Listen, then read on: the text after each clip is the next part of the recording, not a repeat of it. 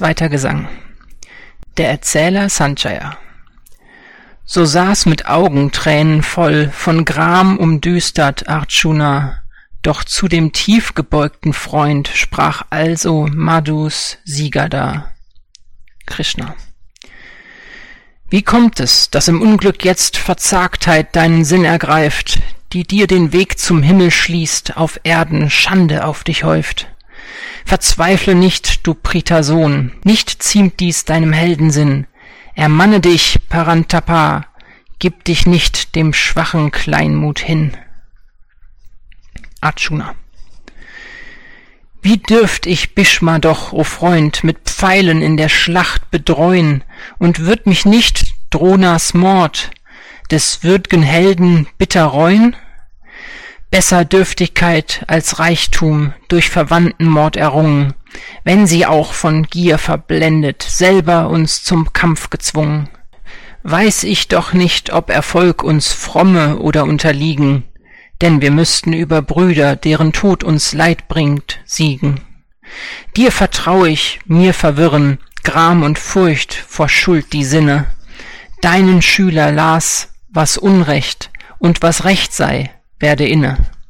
Ach, ich sehe nicht, wie Lindrung meinem Kummer könnte werden, wär ich Herrscher auch der Götter und des größten Reichs auf Erden. Gescheh, was mag, ich kämpfe nicht, dies ist und bleibt mein fester Will. Der Erzähler Sanjaya. So sprach der edle Arjuna, und tief bekümmert schwieg er still. Im Zwischenraum der Heere nun hub Krishna an, Bharata, und sprach mild lächelnd, als er ihn in tiefes Leid versunken sah. Krishna. Dein Wort scheint sinnvoll, doch du klagst um die, die nicht beklagenswert. Ein Weiser klagt um niemanden, dem Leben oder Tod beschert.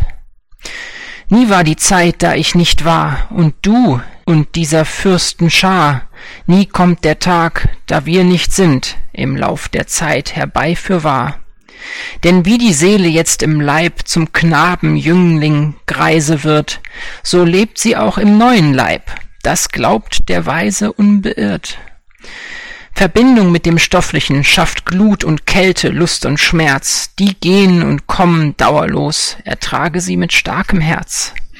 Denn wer sie duldet unberührt, wer standhaft ist in Freud und Leid, wer gleich sich bleibt zu jeder Frist, der reift für die Unsterblichkeit.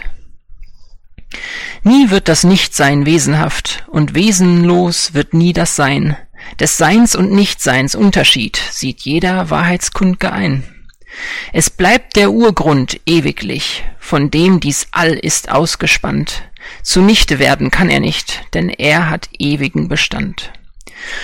Vergänglich sind die Leiber nur, der ewige Geist, der sie beseelt, ist ohne Ende, ohne Maß, drum kämpfe unverzagt als Held. Wer meint, dass jemand sterben muss, wer glaubt, es morde je ein Mann, der irrt, der Geist vergeht niemals, der Geist auch niemals töten kann. Nicht entsteht er, nicht vergeht er, wie er war, so bleibt er immer. Ungeboren, unvergänglich, stirbt der Leib auch, er stirbt nimmer. Wer weiß, dass dieser ewig bleibt, wie er von je gewesen schon, wie kann der einen Mord begehen, wie Mord anstiften, Pritas Sohn? Wie die Menschen sich des frischen Kleides nach dem alten freuen, also tauscht die Seele immer alte Leiber mit den neuen. Die Seele spalten Pfeile nicht, die Seele brennen Flammen nicht, die Seele netzen Fluten nicht, die Seele dörren Winde nicht. Unspaltbar stets, unbrennbar stets, unnetzbar und undörrbar stets. Allgegenwärtig zeigt sie sich und ewig unverrückbar stets. Unsichtbar, unveränderlich, undankbar auch wird sie genannt, drum klage nicht, nachdem du so der Seele Wesen hast erkannt. Doch glaubst du, sie sei untertan dem Walten von Geburt und Tod, auch so tut um die Seele nicht, o Arjuna, dir klage Not. Denn untergehen muss, was entsteht, und wiederkehren, was verschwand. Drum klage nicht um das, was du als unvermeidlich hast erkannt. Du siehst der Wesen Ursprung nicht, und auch ihr Ende siehst du nicht. Du kennst nur, was dazwischen ist. Darum, du Edler, klage nicht. Als ein Wunder sieht's der eine, von dem Wunder redet einer, von dem Wunder hört ein Dritter, doch ergründen kann es keiner. Der Geist in eines jeden Leib ist ewig und unwandelbar. Drum klage nie, o Arjuna, um eines aus der Wesen Schar. Bedenke auch, was sich gehört, o Arjuna, und wanke nicht, denn Fechten im gerechten Kampf, das ist des Kriegers erste Pflicht. Den Kampf, der ihnen sich von selbst eröffnet wie des Himmels Tür, ergreift der edle Kriegerstamm, o Sohn des Priter, mit Begier. Ja, wahrlich wirst du diesen Kampf, den pflichtgemäßen, nicht bestehen, so wird dein Ruhm der Tapferkeit und Frömmigkeit zugrunde gehen, und alle Menschen werden laut hinfort verkünden deine Schmach, die Schande setzt ein edler Mann dem ehrenvollen Tode nach.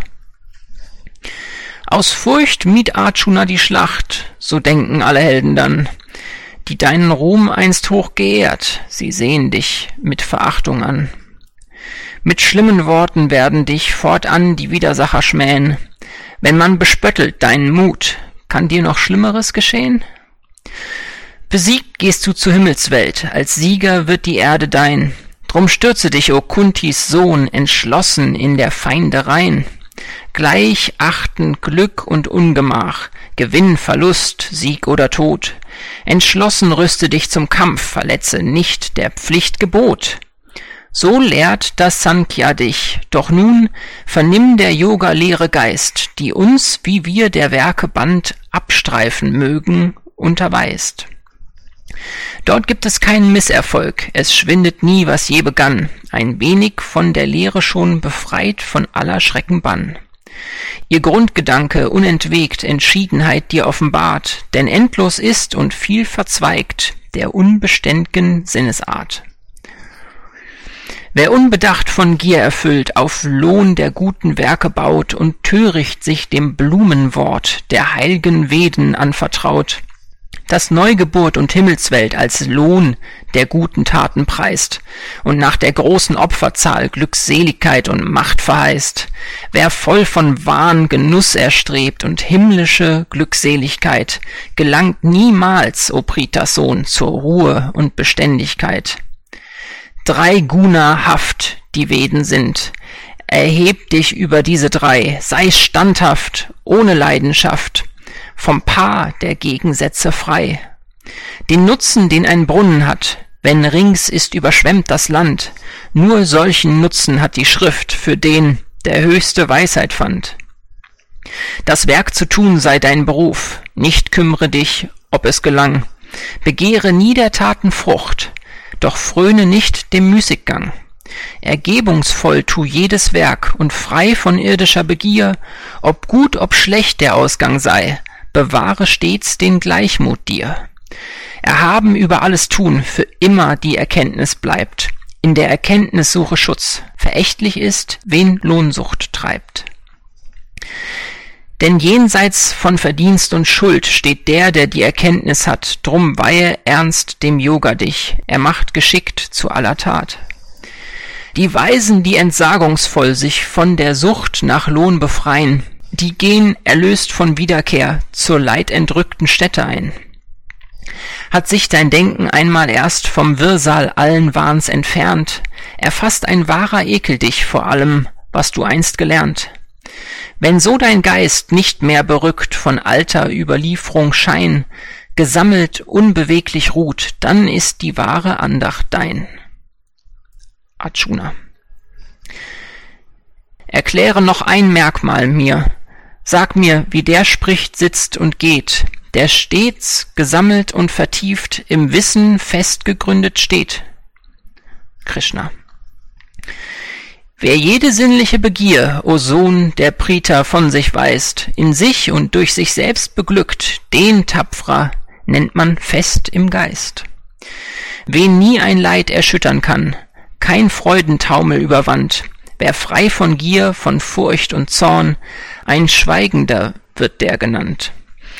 Wer nicht frohlockt, nicht mürrisch wird, ob Glück, ob Unglück ihn befällt, in allem frei von Leidenschaft, der heißt, o Freund, ein Geistesheld.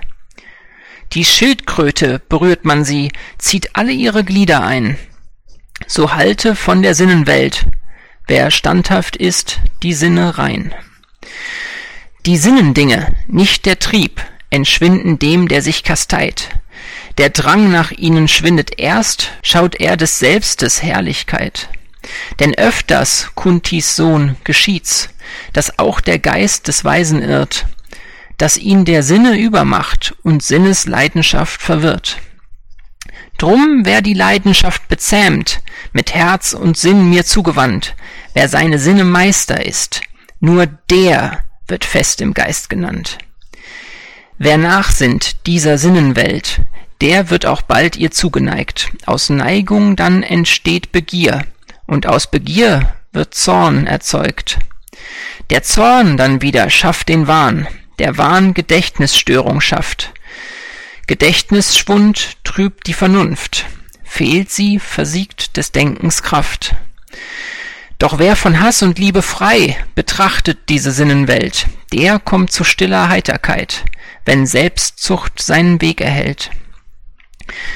Wem stille Ruhe war zuteil, den fechten keine Leiden an, und überlegene Vernunft beherrscht bei seinem Tun ihn dann. Dem Unbeherrschten fehlt Vernunft, und auch Versenkung ist ihm fremd. Wo gibt es Ruhe oder Glück für den, der nicht das Denken hemmt? Ein Herz, das nur den Sinnen folgt, wird fortgerissen, dass es wankt, so wie ein Schiff auf offenem Meer in der Gewalt der Stürme schwankt. Wer von den Sinnendingen drum die Sinne klug zurück stets hält, des Einsicht ist, o Arjuna, auf einen festen Grund gestellt. Wo Nacht für alle Wesen ist, ist Wachheit dem, der sich bezwingt. Wo jene wachen, da ist Nacht für den, der nach der Weisheit ringt in das unerschütterliche Meer die Ströme sich ergießen, so in den, der nichts begehrt mehr, ruhevoll die Wünsche fließen. Wer jeglicher Begier entsagt, von Selbstsucht und Verlangen rein, auf dieser Erde wandelt, geht zu ruhevollem Frieden ein. Den Brahma-Zustand nennt man dies. Wer den erlangt, ist frei von Wahn. Im Ewigen löst er sich auf, am Ende seiner Lebensbahn.